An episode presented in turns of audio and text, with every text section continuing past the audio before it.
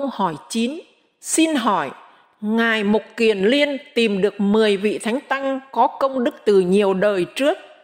Vậy tại sao khi Đức Phật bủa siêu đại thần lực thanh tịnh thiền, lại chỉ có một mình ông Xá Lợi Phất nhìn thấy được Phật giới?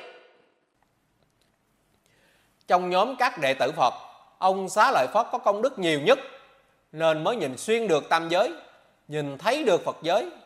Còn các vị kia không đủ số công đức để nhìn qua tam giới, nên không thấy Phật giới là vậy.